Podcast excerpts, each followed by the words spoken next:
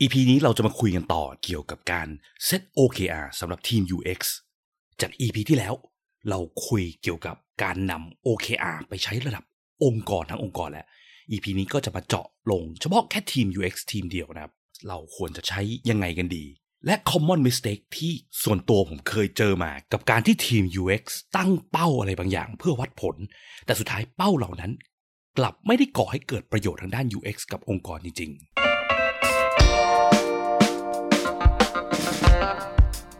ยินดีต้อนรับเข้าสู่ผักสดพอดแคสต์ รายการที่จะพูดถึงการพัฒนาโปรดักต์ให้ดีที่สุดสำหรับลูกค้าของคุณ เพื่อธุรกิจที่ยั่งยืนกว่าด้วยกระบวนการ user experience design และ research กับผมพิษพิจารณาลัตนาที่คุณ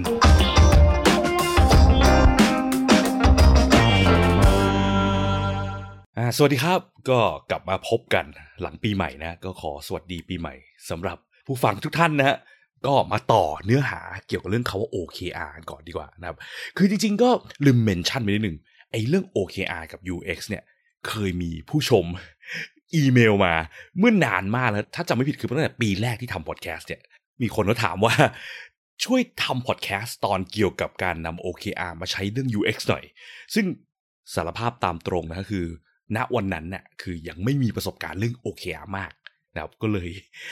ดองหัวข้อนี้ไว้มาเรื่อยๆเรื่อยๆนะจนมาถึงทุกวันนี้เนาะทุกวันนี้ก็ไม่ได้มีประสบการณ์เยอะขนาดนั้นแล้วกันนะครับ แต่ว่ามันก็เป็นสิ่งที่ผมพยายามศึกษามาตลอด2อสปีที่ผ่านมานะครับ จุดหนึ่งคือพยายามเอามาใช้กับในทีมที่บริษัทด้วย แล้วก็พยายามให้คำแนะนำสำหรับทีม UX น้องๆพี่ๆที่เขาพยายามนำสิ่งนี้ไปใช้นะแต่ว่าก็ยอมรับตามตรงว่าในเรื่องเนี้ยผมก็ยังไม่ได้เป๊ะขนาดนั้นแล้วกันนะครับ ถ้ามีใครเคยเอาเรื่อง OKR ไปใช้ในทีมนะครับ แล้วก็ไม่ว่าจะเคยเฟลเนาะหรือว่าเคยประสบความสำเร็จ แล้วมี learning อะไรบางอย่างเกิดขึ้นอะไรเงี้ยก็ทักมาได้นะครับ อยากจะคุยด้วยเผื่อเราแลกเปลี่ยนความคิดเห็นความรู้กันนะครับ เพราะอยากจะให้ในประเทศไทยเราเนี่ยก็พุชในด้าน UX ให้ดียิ่งขึ้นเนาะซึ่งเอ่อหนึ่งในหัวใจสำคัญของการพุชด้าน UX ไปข้างหน้าเนี่ยคือการตั้งเป้าที่ถูกต้องที่เหมาะสม ที่ไม่ได้หลงทางเนาะกับคำว่า UX ที่แปลว่าสร้างของให้สวยๆเนาะหรือ UX แปลว่า Marketing อย่างที่เราพูดพูดกันมานะครับแต่ UX มันควรจะเป็นการโฟกัสเพียงการแก้ปัญหาให้ User เนาะสร้าง Impact บางอย่างให้ชีวิต User เพื่อที่องค์กรเราจะได้สร้าง Relationship ที่ดีกับ User นะครับโอเค งั้นกลับมาเข้าเนื้อหาเนาะการนำ OKR ไปใช้กับทีม UX นะครับจริง ๆ แล้วอะการใช้ OKR กับระดับองค์กร กับการใช้ OKR แค่ระดับทีม UX เนี่ยจริงๆ มันควรจะเป็นเรื่องเดียวกันเนาะ แต่ว่าจากประสบการณ์ที่เคยเจอมานะครับคือในเรื่อง user experience ในเรื่อง UX เนี่ยมันมักจะเป็นสิ่งที่ทีม UX เป็นตัวตั้งตัวตีในองค์กรเนาะส่วนทีมอื่นเขาก็ทำงานจ็อบฟังก์ชันของเขาไป เช่น ทีมเซลล์ก็โฟกัสเรื่องการขายใช่ไหมทีมพิเศษก็โฟกัสเรื่องการอะทำเงินทีม marketing ก็ตติ้งก็โฟกัสเรื่อง การทำให้คนรู้จักองค์กรทำให้เกิดความว้าว drive ให้เกิดเซลล์มากขึ้นอะไรก็แล้วแต่นะครับ ซึ่งตามทฤษฎีนะที่เราเคย mention ไว้ใน EP 51 6 ขั้นของ UX maturity model องค์กรของคุณอยู่ขั้นไหนนะซึ่งมันเป็นตอนที่พูดถึงเกี่ยวกับมันมีสิ่งเรียกว่า UX maturity model เนาะคือเขาว่า UX เนี่ยจริง ๆ แล้วอะมันเป็นสิ่งที่ทั้งองค์กรทั้งร่วมมือกันเนาะแล้วเขาก็มีการไปวัดระดับการร่วมมือกันความพร้อมของทั้งองค์กร ยิ่งองค์กรร่วมมือกันดี และ advance มากเนี่ยระดับของ UX maturity model ก็จะสูงนะครับ ซึ่งประสบการณ์ที่จะเกิดกับลูกค้ามันก็ดีขึ้นตามไปเรื่อยๆเนาะ แต่สำหรับองค์กรที่ระดับ maturity เนี่ยมันยังไม่สูงขนาดนั้นนะนะทีมที่เป็นตัวตั้งตัวตีก็มักจะเป็นทีม UX เนาะทีมที่โฟกัสหรือ convince ให้คนในองค์กร หันมาสนใจ user หันมาสนใจลูกค้ากันมากขึ้นนะครับซึ่งจากตอนที่แล้วเนี่ยเนาะก็พูดถึงระดับองค์กรอะถ้าเราอยากจะวัดผลว่า ถ้าเราอยากจะเปลี่ยนทั้งองค์กรนะหรือเปลี่ยนหลาย ๆ ทีม แล้วดูซิว่าประสบการณ์ที่มันเกิดกับลูกค้าจริงๆอะมันโอเค เป็นยังไงบ้างนะครับก็ตั้ง O และ KR ในระดับองค์กรวัดผลรวมๆพร้อมกัน แต่ก่อนจะไปต่อมา recap กันเล็กน้อยดีไหม OKR ย่อมาจากอะไร มี 2 ตัวนะมี O กับ KR ไม่ใช่มี O มี K มี R นะ มี O กับ KR นะครับจำได้ไหม O คืออะไร ย่อมาจากอะไร KR คืออะไร ย่อมาจากอะไร TikTok TikTok O คือ objective เนาะคือ goal ที่เราตั้งว่าเราต้องการ achieve องค์กรเราหรือทีมเราต้องการเกิดการเปลี่ยนแปลงอะไรบางอย่าง ตั้ง O ขึ้นมาว่าสิ่งที่เราอยากเปลี่ยนแปลงให้เป็นน่ะอยากเป็นแบบไหนนะครับ ลักษณะของ O เป็นยังไงจำได้ไหม TikTok TikTok TikTok O มีลักษณะฟุ้งฟ้งเฟ้อเฟ้อนะครับไม่มีตัวเลขประกอบอยู่ใน O นะครับ จะมีเป็นอะไรที่มันฟังดู ambitious มีฟังก็ทะยอทะยานเนาะปลุกระดมความรู้สึกปลุกใจคนที่อยู่ในทีม คนที่อยู่ในองค์กรให้ได้ว่าเฮ้ยเราต้องทำแบบนั้นให้ได้จริงๆดีกว่านะครับนี่คือ O ส่วน KR ย่อมาจากคาว่า TikTok TikTok TikTok Key Results นะครับ หรือตัวชี้วัดที่จะบอกเราได้ว่า เฮ้ย เรากำลังก้าวเข้าสู่ O นั้นขึ้นเรื่อยๆนะ ซึ่งจะรู้ได้ว่าเราก้าวเข้าสู่ O นั้นอะเราดูที่ไหนได้บ้าง มีอะไรที่เป็นตัวเลขที่เราวัดผลได้ ที่มันบอกเราได้ว่าเราเข้าใกล้ O นั้นนะครับ นี่คือ KR เนาะต้องวัดผลได้ ทีเนี้ยจะสังเกตอย่างหนึ่งคือ จากตอนที่แล้วเนาะลืมเมนชั่นไปนิดนึง ตอนที่แล้วมันจะมีอีกสิ่งหนึ่งที่ผูกกลับไปอยัง EP ที่ 95 นะครับ outcomes over output เนาะยังพอจำได้ไหมฮะมีสองคำที่มันคล้ายๆกันนะ คือคำว่า outcomes กับ output นะ output ก่อน output เนี่ย output ออกมานะพุทออกมา คือแรงที่เราใส่ออกมา งานที่เราทำออกมาปริมาณงานที่เราทำนะครับ ที่คือ output outcomes คือผลที่เราอยากจะให้เกิด เช่น ลูกค้ามาซื้อของเรามากขึ้น ลูกค้ารีเทิร์นกลับมาใช้งานตัว e-commerce เว็บไซต์เราบ่อยขึ้นอะไรเงี้ยครับ นี่คือ outcomes เนาะทีนี้ outcomes กับ output เนี่ยมันไม่ได้แปลผันตรงเสมอไปนะครับหลาย ๆ ครั้งเราทำงานใส่พลังงานเยอะแยะมากมาย สร้างแอปไป 20 แอป แต่ไม่ได้แปลว่าลูกค้าจะมาใช้งานมากขึ้น 20 เท่า ในทางกับการดีไม่ดีทำแอปมากเกินไปลูกค้าหายหมด หายลดลงยิ่งกว่าเดิม ตอนก่อนสร้างแอปก็เป็นไปได้นะครับ outcome กับ output มันไม่ใช่สิ่งเดียวกัน หลาย ๆ ครั้งเราไปมอง output หรือสิ่งที่เราทำงานที่เราทำเนี่ยว่าสำคัญกว่า outcome เพราะ output เป็นอะไรที่วัดผลง่ายไงมีคาว่าวัดผลเนาะเกี่ยวข้องกับ KR ที่เมื่อกี้พูดไปนะครับ ซึ่งหลาย ๆ ครั้ง common mistake ที่มันจะเจอเนี่ยคือการที่เราไปวัดผลที่ output เป็นหลักมากกว่า outcomes นะครับเพราะมันวัดผลง่ายไง เช่นทีม UX คุณต้องดีไซน์หน้าจอให้เสร็จ 500 หน้าจอใน 3 เดือนนี้นะอะไรเงี้ยทีม UX คุณต้องดีไซน์แอปนี้ให้เสร็จ หรือดีไซน์ 3 แอปให้เสร็จภายใน quarter นี้นะ อะไรพวกนี้นะครับ ซึ่งพวกนี้มันคือ output เนอะหรือแรงที่เราทำลงไป แต่การสร้างแอปออกแอปทำนั่นทำนี่ดีไซน์หน้าจอเสร็จเยอะ ไม่ได้แปลว่ามันจะก่อให้เกิดผลดีหรือตรงตามเป้าที่เราต้องการเนาะเพราะถ้าเราลองมองกลับไปเนาะการตั้ง O เนาะทุกอย่างเกิดจากการตั้ง O ที่ถูกต้องใช่ไหมครับการวาง O กับระดับทีม UX ก็เช่นเดียวกัน ระวังการมอง O ที่มันไม่ใช่เป็น O ในแง่ของ UX จริงๆนะครับ เช่นอะต้องการให้ยอดขายของเรามากขึ้น ต้องทำให้แบรนด์เราเป็นเบอร์หนึ่งในตลาดอะไรเงี้ย พวกนี้อาจจะเป็น O ในแง่ UX ที่ไม่ค่อยดีเท่าไหร่เนาะเพราะว่าอย่าลืมว่าฟังก์ชันหลักๆ ของทีม user experience เนาะหรือการทำ user experience เนี่ยคือการ แก้ปัญหาให้ user และสร้าง relationship ที่ดีกับ user เพื่อที่ user อยากจะกลับมาเรื่อยๆ และอยู่กับเราไปเรื่อยๆเนาะนะครับตอนที่แล้วมีพูดไปนิดนึงเนาะว่า O ที่ดีเนาะควรจะลองตั้งจากการที่มองว่า if we do a very good job at this how would this improve the users lives นะครับถ้าเราทำ user experience ได้ดีมาก มันจะทำให้ชีวิตของคนที่เป็น user ของเราดีขึ้นยังไงได้บ้างนะครับ ยืมการมองแบบนี้มาใช้เพื่อตั้ง O หา O กับระดับทีม UX ก็จะดีนะครับ ซึ่งคำว่า user เนาะอาจจะหมายถึง user ที่เป็นลูกค้าข้างนอกก็ได้ ถ้าเขามาใช้งานระบบของเราเนาะรวมไปถึง user ที่เป็นคนภายในด้วยเนาะอะพนักงานองค์กรต่างๆนานาสมมติว่าพนักงานมีการใช้ระบบภายในแล้วมันใช้ยากแย่มาก แล้วเราพยายามอยากจะ improve ตรงนั้นขึ้นมาอย่างเงี้ยก็จะตั้งเป้า O ตรงนี้ก็ได้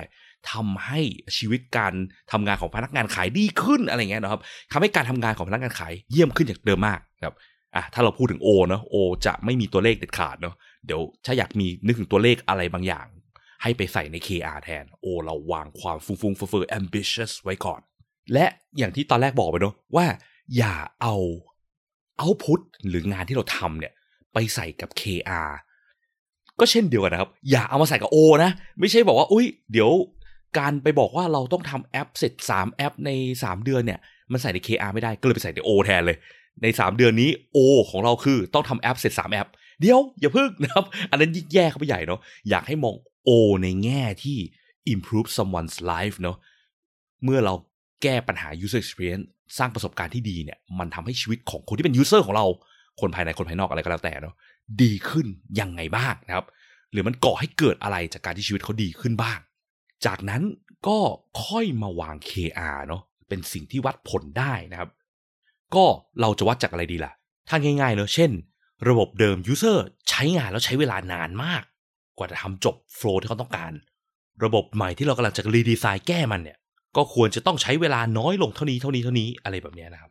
แต่เรื่องเวลาเนี่ยส่วนตัวปกตินะทางผมมันจะไม่เคยวัดกันเท่าไหร่นะครับ อย่าไปยึดติดกับเรื่องเวลามากเดี๋ยวไว้มี โอกาสจะมานั่งเล่าเกี่ยวกับเรื่องการทำ user test และกับการวัดเวลาเนาะเวลามันไม่ใช่สิ่งสำคัญเท่าไหร่ เว้นแต่ว่าเราโฟกัสไปยังคนที่ใช้งานระบบเราคล่องๆ แล้วใช้อยู่เป็นประจำเนอะเช่นอะ improve ระบบขายของพนักงานขายภายในเรา ที่เขาใช้ฟังก์ชันเดิมๆตลอดเวลาแล้วฟังก์ชันเดิมๆเนี่ยมันออกแบบแล้วใช้ยากใช้เวลานานในการใช้เงี้ยอย่างเงี้ย วัดผลเรื่องเวลา before and after ได้นะครับแต่ถ้าเกิดสำหรับ user ทั่วไปที่เข้ามาใช้งานระบบเราครั้งแรกเนี่ยอย่าไปโฟกัสเรื่องเวลาที่เขาใช้ในการทำสิ่งที่เขาต้องการมากเกินไปนะครับ แล้วนอกเหนือจากเวลาเราวัดอะไรได้อีกบ้าง อะไรที่แนะนำให้ควรวัดมากกว่า เราก็อาจจะไปวัดในเรื่องอะ complain เนอะตอนที่เราพูดถึงเรื่อง net promoter score พวกนี้ก็ได้นะครับ ซึ่งอันนี้อาจจะต้องลองใช้ creativity นะทางในทีมมานั่งจับเขาคุยกันว่า เราจะวัดอะไรยังไงกันได้ภายในทีมครับ ทีนี้มันจะมีจุดหนึ่งสาเหตุที่ทำให้อยากแยก EP เฉพาะเรื่องตอนของทีม UX ออกมาต่างหากเนี่ย เพราะว่าเคยไปคุยกับน้องนะครับ เมื่อไม่นานมานี้มีน้องที่เขามาเรียนเวิร์กช็อปเนาะแล้วเขาเข้ามาปรึกษาเรื่องการวัดผลนี่แหละ เขาบอกว่า a เจนดาของการวัดผลเนี่ยที่ทีมเขาเนาะทีม UX เนี่ยในองค์กรเนี่ยเขาอยากจะวัดผลยังไงดี เพื่อให้รู้ performance ของการทำงานของน้องๆพนักงานในทีม UX ด้วยนะครับ พอถามว่ารู้ performance ของคนในทีมเนี่ยเพื่ออะไรนะเขาบอกก็เพื่อไป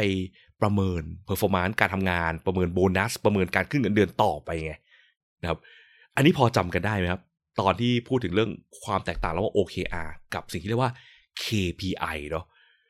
จุดหนึ่งของสิ่งที่เรียกว่า OKR เนี่ยคือ อย่าใช้ OKR ประเมิน performance การทำงานของพนักงานเหมือน KPI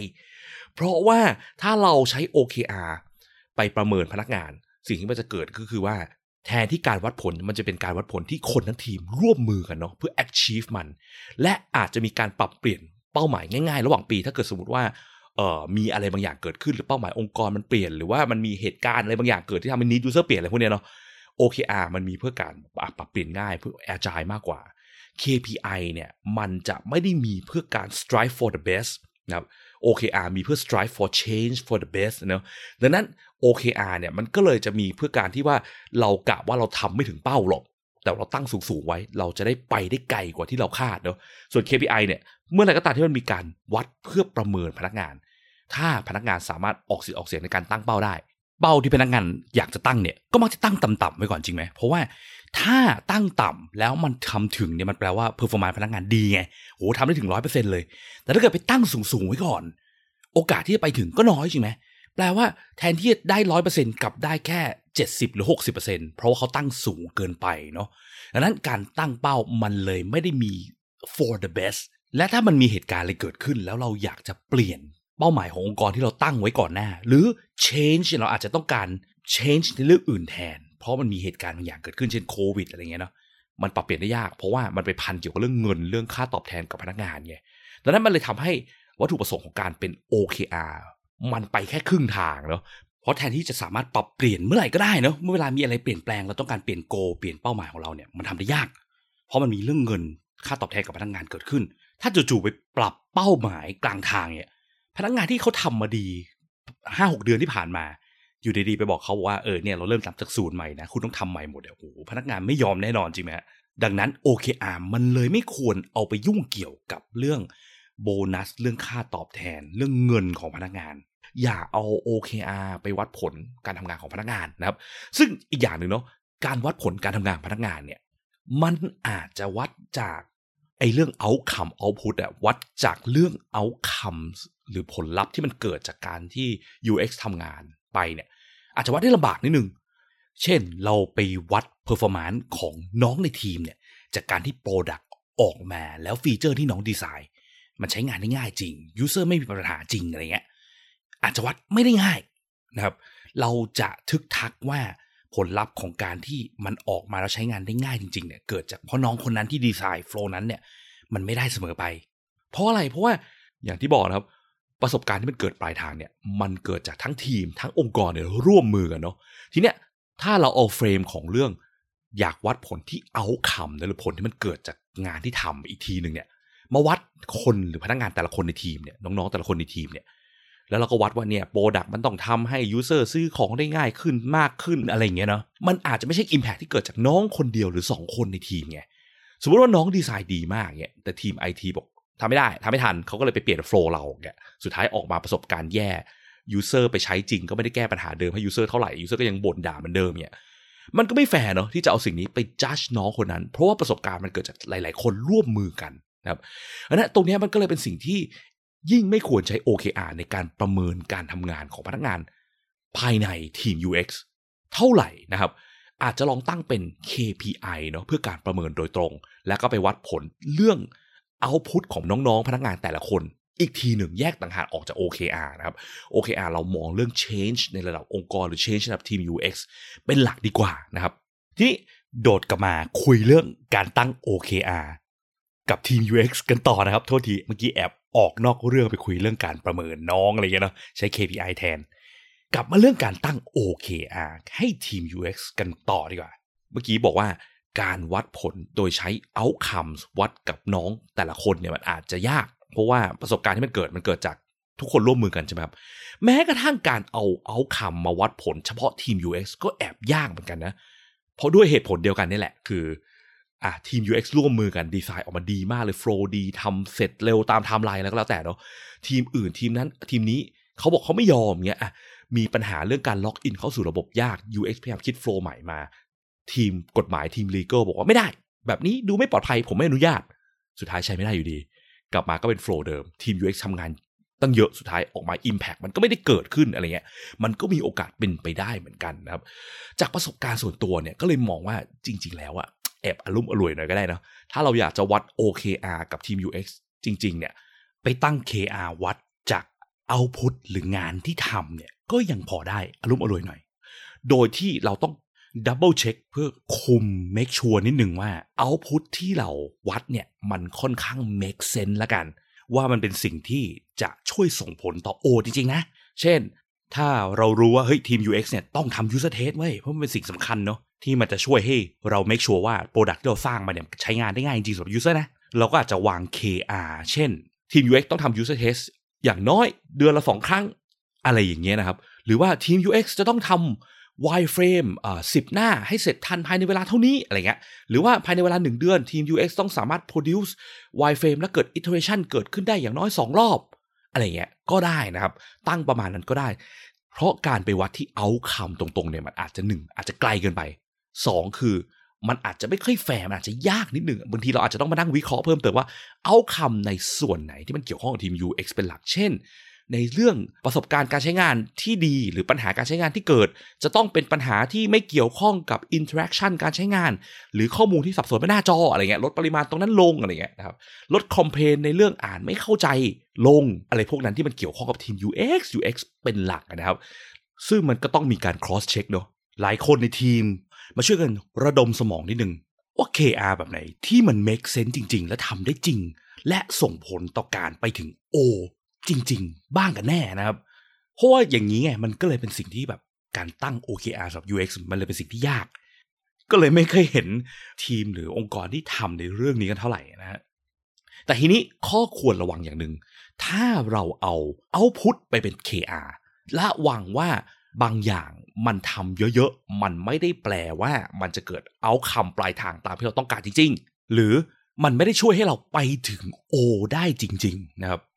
เช่นเคยเจอนะครับทีม UX จากต่างประเทศ บางที่อะเขามองว่า เฮ้ย เราต้องมี process การทำ user test ทำ research เยอะๆ ดังนั้นตั้งเป้าแบบ extreme ไปเลย เช่น ต้องทำ user test เดือนละ 20 ครั้ง แต่มันกลายเป็น สร้างปัญหาแทน เพราะว่าจะ test อะไรมากมาย 20 ครั้งทั้งที่ product มันไม่ได้เยอะขนาดนั้นนะครับแถมกลายเป็นไปบีบให้มันเกิดการทำงานที่เยอะมาก และการ test แต่ละครั้งเนี่ยมัน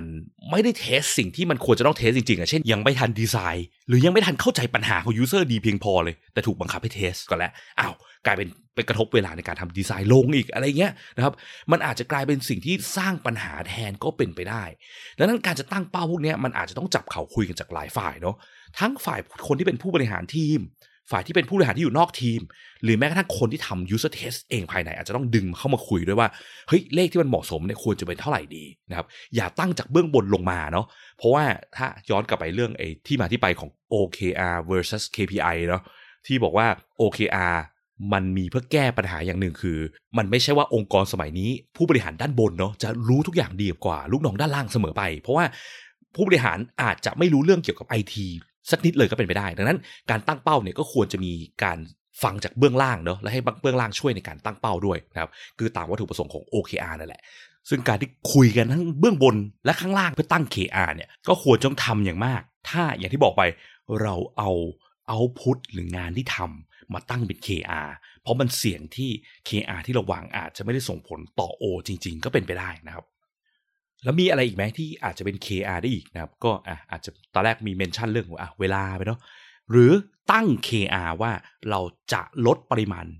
User ที่โทรเข้ามา complain ในเรื่องปัญหาบางอย่างใน product ของเรา อะไรอย่างนี้ก็ได้ หรืออาจจะวัดที่ NPS เนอะ Net Promoter Score นะครับ ที่พูดในใน EP ที่แล้วประมาณนั้นก็ได้นะครับ หรืออาจจะวัดผลอะไรที่มันเกิดจากงานที่ทีม UX ทำเป็นหลัก หลักๆ ก็พวกเรื่อง usability เนาะเรื่อง information interaction อะไรพวกเนี้ย information interaction ก็เช่น คนไม่งงในการใช้งานคำพูดต่างๆ ที่มันแสดงบนหน้าจอชัดเจน คนอ่านแล้วไม่สับสน ไม่ทำให้คน drop out อะไรเงี้ยพวกนี้เกิดจากทีม UX ทำโดยตรงนะครับ ไม่ได้ไปวัดที่แบบว่าประสบการณ์โดยรวม ซึ่งประสบการณ์โดยรวมมันอาจจะแย่ เพราะทีมเดฟเขียนมีบั๊กเยอะ หรือว่า ระบบมันไม่เสถียรใช้ใช้ก็หลุดก็ดับก็แอปค้างอะไรเงี้ยนะครับพวกนั้นจะไม่เกี่ยวกับทีม UX อะอาจจะต้องแยกเรื่องออกมาให้ชัดเจนว่าขอบเขตที่ทีม UX รับผิดชอบเนี่ยมันแค่ไหน แล้ววัด KR แค่สิ่งเหล่านั้นนะครับ แล้วก็อีกสิ่งหนึ่งสุดท้ายที่นิดหนึ่งนะครับ ควรต้องระวังหน่อย จาก EP ที่ 93 นะครับ ที่ผ่านมาไม่นานนี้ ระวังสับสนกับคำว่า measure metrics analytics นะครับสามคำเนาะที่มันพูดถึงเรื่องคาว่าวัดเหมือนกัน สิ่งหนึ่งที่สำคัญคือ ระวังอย่าคิดว่าการวัดจะต้องวัดจาก analytics อย่างเดียว analytics คืออะไร คือการที่วัดโดยใช้คอมพิวเตอร์วัดเนาะเช่นใช้ Tool Analytics ดูสแตทจาก Google Analytics ดูยอดขายใน Database เป็นหลักอะเนาะเพราะว่าหลาย ๆ ครั้งเนี่ยความรู้สึกของคนที่มันเกิดขึ้นจริงอะ มันไม่สามารถวัดจากยอดผู้นี้ได้นะครับ ในทางกลับกันถ้าเราดูแค่ยอดดูแค่ตัวเลขเนี่ยมันมีโอกาสที่เราจะไปตีความเองไปไกลเนาะเช่น เห็น stat ว่าคนเข้าเว็บมาแล้วแบบ 80%กดออกหมดเลยอย่างเงี้ยเราก็ไปรีบตีความว่าโอ้ยมันต้องมีปัญหา usability แน่นอน มันอาจจะแปลว่าปกติเขาไม่ได้มี need ในการใช้งานระบบเรา